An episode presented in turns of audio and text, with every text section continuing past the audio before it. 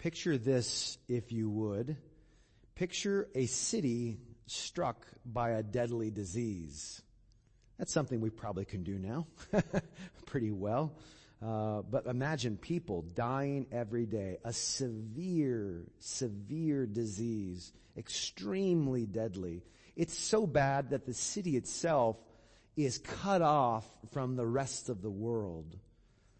Now imagine in that city, there's an older scientist who is working hard to figure out a cure, a way to save his home, a way to save his neighbors. But he is infected himself, and before he dies, though, he takes what he's learned, his research, and he carefully shares this research. He carefully shares a, a prototype formula with a younger scientist. Now, at the death of that older scientist, what would you think if that younger scientist took all of that research, several notebooks worth of research, if he took that research home, went into his house, then stuck those notebooks somewhere in the back of his closet and went in the front room, turned on the television and sat down and started watching TV. If he just went about his, went back to his normal routine, what would you think? Even when, let's say, he himself was infected with this disease. Even as people around him were being infected, the notebooks sat where they were placed, back of a closet, and life continued as normal. What would you think? Keep that in mind, your answer to that question. Keep that in mind as we look at Acts chapter 18 this morning. We're simply moving from one book, John, to the very next book, the book of Acts in the scriptures. Uh, Acts 18. We'll be looking this morning at Acts 18, 24 through 28. Take a look at those verses. Acts 24, eh, sorry, Acts 18 verses 24 through 28. This is what we read. Now a Jew named Apollos, a native of Alexandria, that's in northern Egypt, Roman Egypt. He came to Ephesus. He was, the writer tells us, an eloquent man competent in the scriptures. He had been instructed in the way of the Lord. That is the way of the Lord Jesus. And being fervent in spirit, he spoke and he taught accurately the things concerning Jesus, though he knew only the baptism of John. He began to speak boldly in the synagogue there in Ephesus, but when Priscilla and Aquila heard him, they took him aside and explained to him the way of God more accurately. And when he wished to cross to Achaia, that's the southern part of Greece where the city of Athens is, for example. The brothers encouraged him and they wrote to the disciples to welcome him. When he arrived there in Achaia, he greatly helped those who through grace had believed, for he powerfully refuted the Jews in public, showing by the scriptures that the Christ was Jesus, right? That Jesus was the Messiah. So a fascinating little account of a brother, one of our brothers from almost 2,000 years ago, whose name was Apollos. Obviously, his name comes from the Greek god Apollo, and yet he's not devoted to Apollo, is he? Maybe he was before he came to know the grace of God, but now he lives for Jesus, right? He lives for Jesus. That's abundantly clear from this. Acts, like so many books in scripture, presents us with vignettes, little stories of individuals and it does so in many cases to encourage us by their example. I'm sure if you just stopped and thought about it for a minute, you could picture some individuals in God's Word who have, their stories have encouraged you, right? They've, they've, uh, they've comforted you, those stories. They've spurred you on. They've inspired you. Well, I would offer to you this morning, I would suggest that Apollos should be one of those people. That we should look at a brother like Apollos and we should say, I want to be challenged by the example of this brother. I think that's one of the key reasons that Luke includes him here in Acts 18. Luke being the writer, most likely, of this book of Acts. So, Apollos example is what God has for us this morning. And I think as we think about this passage that I just read to you, a main idea rises up in my mind. And I think that main idea is this. Take a look on the screen. That main idea is simply you're responsible before God for what you've received from God. You're responsible before God for what you've received from God. We do each other no good if we do not encourage one another and remind one another that in the Christian life there is accountability. Right? Some think about accountability and they see it as almost the opposite of grace. They see it as almost something unloving, but it certainly is not. For God to hold us accountable is the most loving thing that He can do because He doesn't want us to walk in lies. He doesn't want us to walk in the way of the flesh or the way of the world. He wants us to walk in the truth because He knows the truth is the very best for us. And so accountability is important. Therefore, the Word reminds us, the Holy Spirit reminds us, the, the Spirit inspired writers of Scripture remind us that you are responsible before God for what you've received from God. It's not okay to simply receive from God and then think that you, you, you can do nothing with that, right? Just, just leave it as is. Like the, the younger scientist sticking things in the back of the, of the closet. All the research that could have saved him, could have saved his neighbors, and just going on his merry way with his everyday routine. No, we are responsible before God for what we've received from God. Let's, let's look at how that's worked out in this passage itself. I'd like to go through Acts 18, 24 through 28 and just focus in on some of the verses here, take them piece by piece and see what we learn about Apollos and his example as presented in God's holy word to us this morning. For example, if we focus in on verses 24 and 25 this morning, I think this is what we see we see that Apollos took what he learned and he used it. He took what he learned and he used it. What do we see from Apollos? What do we learn about him in verses 24 and 25? We know that he came from northern, the coast of Egypt, a city called Alexandria. It's called Alexandria because who founded it? Alexander the Great. So a very Hellenized, that means Greek influence kind of city but it became part of what's known as Roman Egypt. Roman Egypt. So he is from a place of great learning. The, the great uh, library of the ancient world used to be there in Alexandria. Uh, one of those fun facts, uh, the great wonders of the ancient world. Uh, the library was there, and Apollos seems to fit that same vibe of Alexandria. It says that he was an eloquent man. Says that he was competent in the scriptures.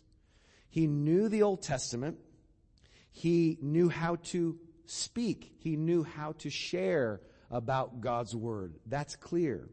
It says here that he had been instructed in the way of the Lord. We know nothing about how he first heard of Jesus, but we see that as he instructed, he didn't simply go and and and uh, and give a, a, some kind of a lecture about Jesus. It says that he was fervent in spirit.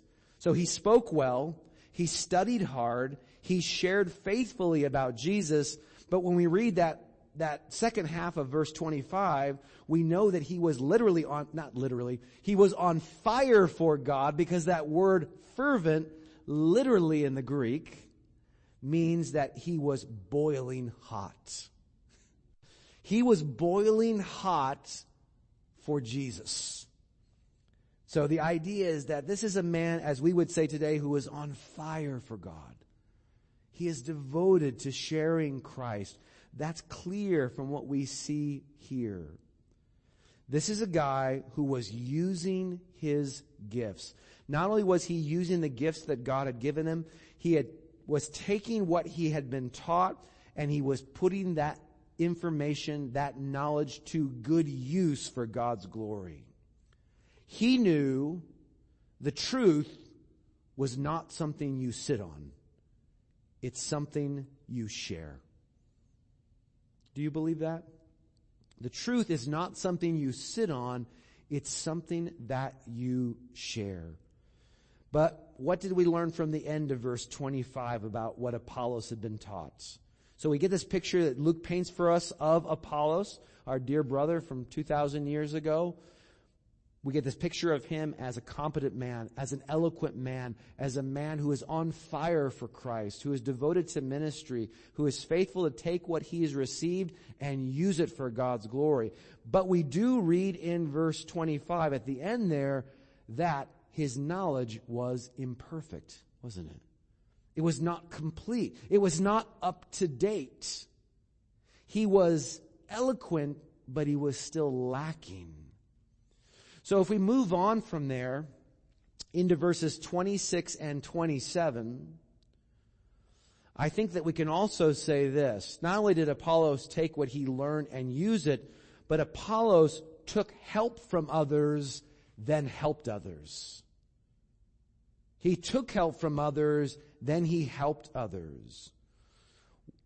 We could ask what happened in verse 26 when he shared according to his not so up to date understanding, we read that God provided for him help.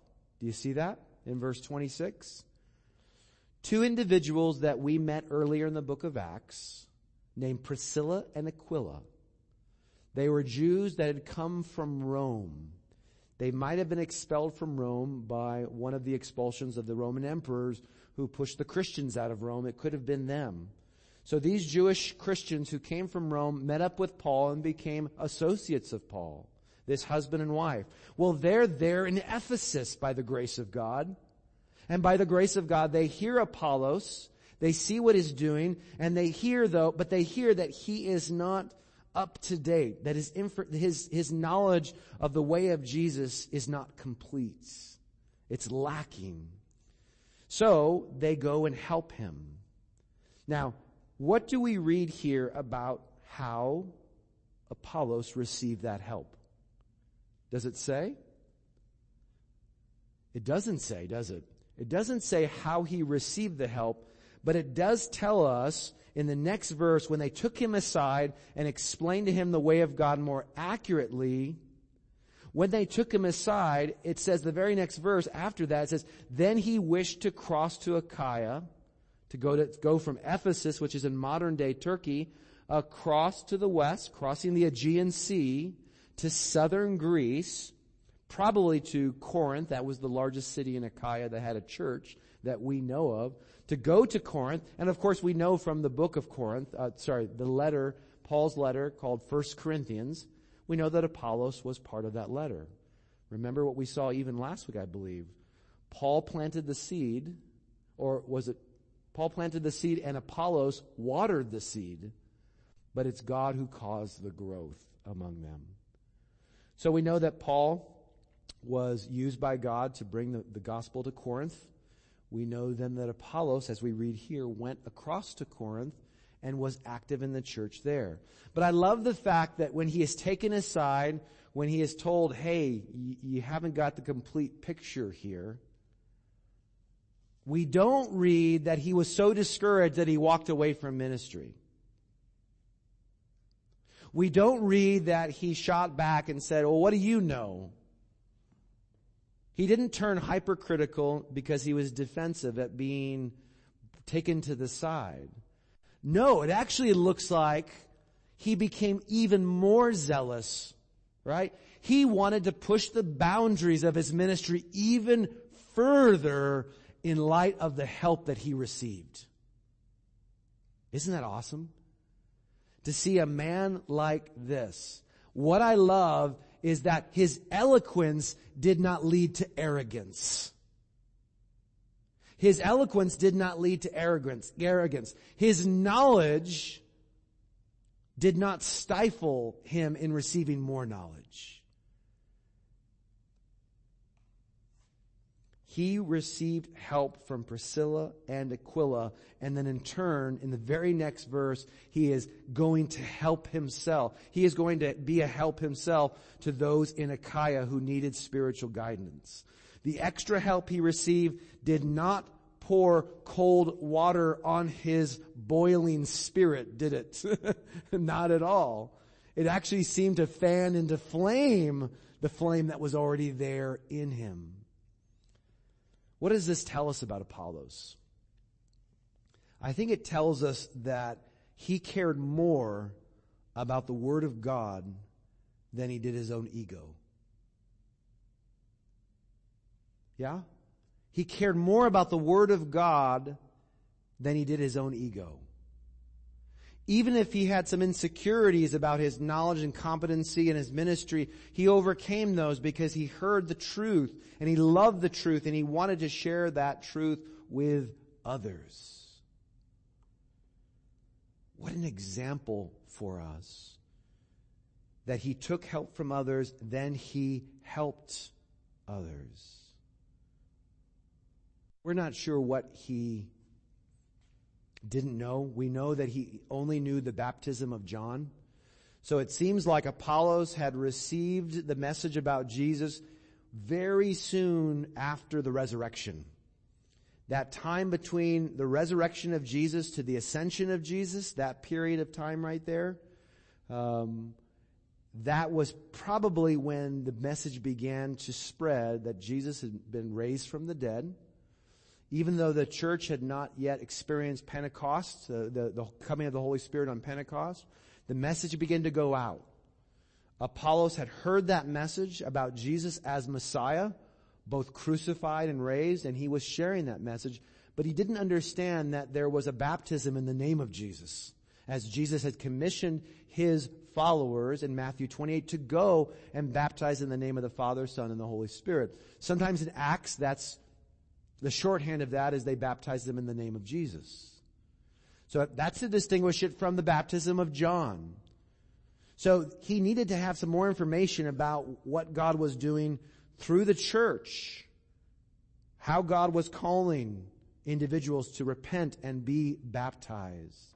And it seems from what we read here that he received that help, that he was grateful for that help, and that he used what he received to continue his ministry for the glory of God. Now take a look at uh, this final verse, verse 28. If we look at the, the first verse and the last verse, I think that we can also say this. Number three, that Apollos took what God said seriously. That Apollos took what God said seriously. He took what he learned and he used it, didn't sit on it, he shared it. He took help from others when it came to the word. And then he helped others with the help that he had received. And then he took, or we, we could back away and say, uh, the overall picture is that he took what God said seriously. That's abundantly clear. Notice how this passage begins and ends with a reference to the scriptures. Verse 24, verse 28 says that he was competent in the scriptures. And then it said at the end he was showing by the scriptures that Christ, the Christ was Jesus. Why does, why do you think that is? Why does it begin and end with the scriptures? Well, I think it's a reminder to us that this passage is not ultimately about Apollos, is it? It's about the Word of God. It's about how the Word of God is active among us. It's about how the Word of God is active through us in the lives of others. It's about the Word of God in your life. This passage is not saying, are you eloquent?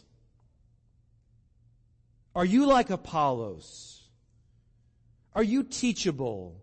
Do you receive correction and help well? I don't think it's first asking us that. It's not focused on your personality, even though you may be focused on your own personality and say, well, this is Apollos. He's very different than me. He's gifted different than me. He's, he's somebody else. He's not me. Doesn't, you don't know what I'm struggling with. You don't know my background. You don't know my personality. You don't know my gifts. But God does. God does and His Word speaks to you about what you've received. His word teaches us that every single one of us is accountable for what we've received. And that the truth is not the kind of thing that when we receive it, we sit on it. That is God's call to us. So this is not focused on Apollos specifically. Ultimately, this is focused on the Word of God and how it's active in the life of a believer. One of the things that you may have missed that drive this point home is that even though it presents to us Apollos, who like the apostle Paul seems to be one of these larger than life characters, somebody who seems so talented and so gifted that we go, wow, we just step back and think, man, how God used him. But guess what? In this passage as well, two other people are being used. And they're actually being used to correct the guy who's eloquent. They're being used to correct the guy who's competent in the scriptures. To help the one who was helping others and would go on to help others.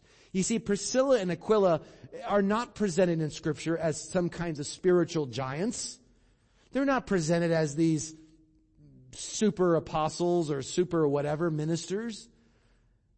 They are presented as normal, everyday people. It says that they had the same trade as Paul, I believe, which was a tent maker. So they were tent makers, but they were simply godly people, humble people, faithful people. This husband and wife were used by God to, and they used the word in the life of their brother Apollos to encourage him. So guess what? We have multiple pictures here in this passage, don't we? We have Apollos and we have Priscilla and Aquila who are both taking what they've received and using it to bless others. Using it for the glory of God. The impact that Apollos made was only possible because of God's word. Do you believe that? It was only because he was sharing the truth. It wasn't about him.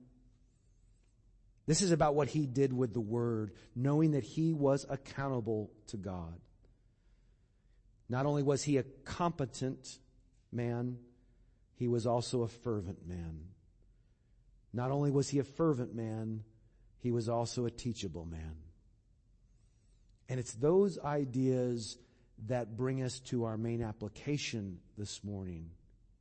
As we think about this brother, as we think about what the passage teaches us, I think we can say this in terms of application. Very simple. If you've been given God's truth, then give away God's truth. Give away God's truth. Don't be the one who sticks it in the back of the closet. Something so precious, something so powerful. And don't say to yourself, well, I couldn't give it away because I'm lacking. Well, guess what? Apollos was lacking too, wasn't he? He was lacking as this passage makes clear. Did he have a perfect knowledge of scripture? No. Do you have a perfect knowledge of scripture? No. Do I have a perfect knowledge of scripture? No. You see, all of us come forward and we say, Lord, we have an imperfect knowledge. I have an imperfect knowledge. There's so much that I don't know. There's so much that you don't know. You, you say that to God.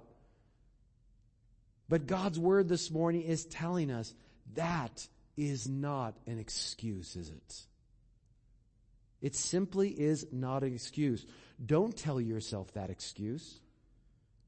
Don't tell God that excuse. Because God's word shows us in many passages, including this one, that you do not need to have a perfect knowledge. You simply take what you know and you share it. And as you do, guess what? What can you trust God for? First of all, you can trust God for His Holy Spirit working in you, as Jesus promised that His Holy Spirit would work in you. In First John, uh, John reminds them that they have an anointing, that no one needs to teach them because they have an anointing. Now that's not a declaration about them not needing any teachers at all in their church. It's simply a reminder the Holy Spirit was taking the truth that they had learned and guiding them into truth, helping them remember that truth.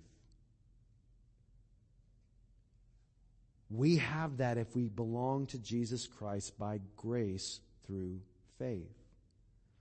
But we can also be reassured that when we share what we know, when we give away what we've been given in terms of the truth, not only will the Holy Spirit work in us, but God will bring others to help us. He will put people in your life to help you. The question then becomes, if that's true, how will you receive the help? Are you eager to learn? Are you eager to grow?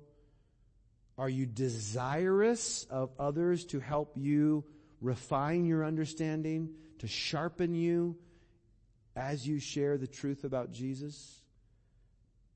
That's the kind of humility that God wants each of us to have. He wants the word to be more important than our ego.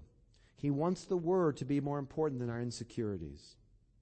He wants the word to be more important than temptations to think in the kinds of limited ways that we do and say, well, this is it right here. This is what I can do. This little box. He wants to push those boundaries out and say, I want to use you like I used Apollos, like I used Priscilla, like I used Aquila. I want to use you to share what you know. And yeah, you don't know everything. But guess what? I'm going to help you learn more. I'm going to help you learn more through God's people. How beautiful to see the church surrounding this brother. And maybe at this point, because he didn't know or understand post-Pentecost Christianity, maybe he didn't know or understand what, what it meant to be, what it would mean to be part of the church. And then he begins to meet other brothers and sisters who are helping him. If we are honest with ourselves, if you are honest with yourself this morning, most of us have been given an incredible amount of truth. More than you think. More than you think. You can poo poo what you don't know this morning, right? You can lament what you don't know. You can lament it, but God has given us an incredible amount of truth, every single one of us. What are you doing with that truth? What are you doing with what you've received? We saw what Apollos was doing. We saw what he did with what he'd been given. We saw his passion. We saw uh, how he was open to being corrected and learning even more. Competent, fervent, teachable. Is that us? God wants us to grow in these ways. This is why His Word encourages us, encourages us in this way. Even if you cannot relate to Apollos, as God has shown us, we can relate maybe to Priscilla and Aquila and how God used them. For some who have received the Word, sadly, what they've learned is practically irrelevant in their lives. They're like the young scientist who just goes on with his everyday life and sticks what he's received in the back of the closet, puts it up on a high shelf, forgets all about it. Brothers and sisters, that should not be us, should it? The word that we've received should be living and active in us and continuing to grow us and refine us.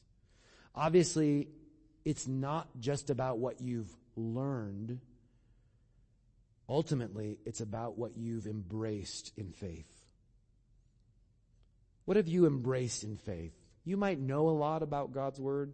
You might not have a lot of truth in your head that you've been given over many years even. But the question is, what do you believe? What do you believe of what you know? What have you embraced? What has seared your heart? What has uh, gripped your heart, captivated you? What's putting down roots in you in terms of God's Word, His truth? Just as we see in this passage, God wants you to share the Word.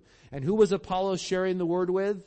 He was sharing the Word with believers and unbelievers. Did you see that? He was bold, wasn't he? He was bold in the synagogues. He was bold in the marketplace. He was out there sharing the Word, powerfully refuting Jews who tried to say, well, Jesus is not the Messiah. He is. Take a look at the, at the evidence. He would share that gospel. But it says he was also encouraging others. It says he was greatly helping those who through grace had believed. How was he doing so? For he powerfully refuted the Jews in public.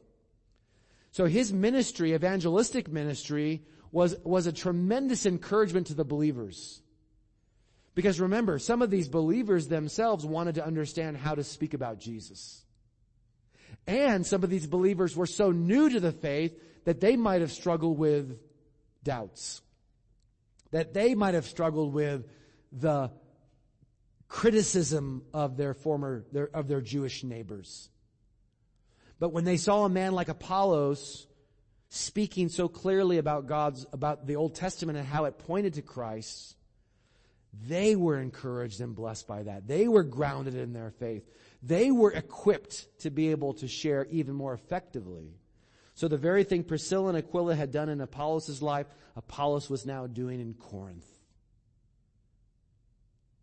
That is the same pattern that God wants to replicate in your life. As others encourage you and share the word with you and you receive it, turn around and share with someone else. Maybe a brother or sister who needs that word. Text it to them, email it to them, call them on the phone. When you see them, share that word with them. Maybe it's a neighbor, a coworker, a family member who does not know Christ, and you can share, simply share a word with them from scripture. You can share and say, ah, I want to share a verse with you. I know you're going through a rough time. I want to share a verse with you. This is it. I hope it's a blessing to you. It's been a blessing to me. It's been a comfort to me. Here's a verse that challenges me. What do you think about it?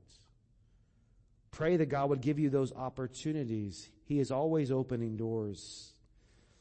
God wants you to share the word as Apollos shared the word, as Priscilla and Aquila shared the word, to use it. Don't lose it.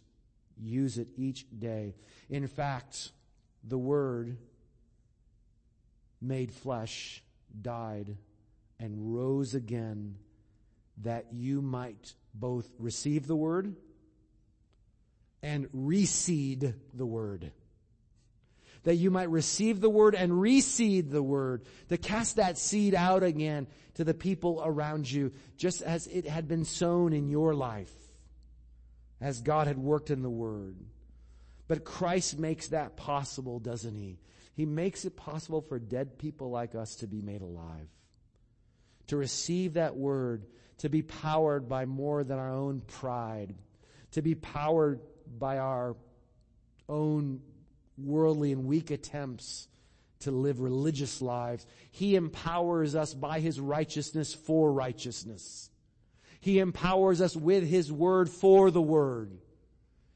He gives us that, He gives to us that we might give to others. Christ makes that possible. If I don't go away, Jesus said, the comforter will not come the helper will not come. And praise God that Christ went away by way of the cross and the empty tomb to the right hand of the Father, that the comforter, the helper was sent to us to empower us for this kind of life. A new heart made available to us through the power of God's Spirit. Who is God bringing to mind in your life even now? As I've spoken to you in the past few minutes, has God brought a brother or sister to mind? Has God brought someone that you know who does not know Jesus? Someone with whom you have a relationship, a burgeoning relationship, uh, that there seems to be a door beginning to open in that person's life? Who is God bringing to mind right now? What's standing in your way this morning as you've heard this reminder that you're responsible before God for what you've received from God and that if you've been given God's truth, give away that truth. What's standing in the way? Maybe other things have popped into your mind and think, eh, no, no, mm, I hear you, Pastor, but no, because of this or this or this or this. Is there a need to be humbled this morning by God? Is there a need for encouragement from a brother or sister? Encouragement from God's word for you this morning? Is there a need for correction from God's word this morning? Whatever your need is, and whoever God has brought to your mind, He wants us to pray in light of His word. He wants us to come in light of the example of Apollos this morning. To be faithful as disciples with what we've been given, to share that faithfully with the people around us. Amen? So let's pray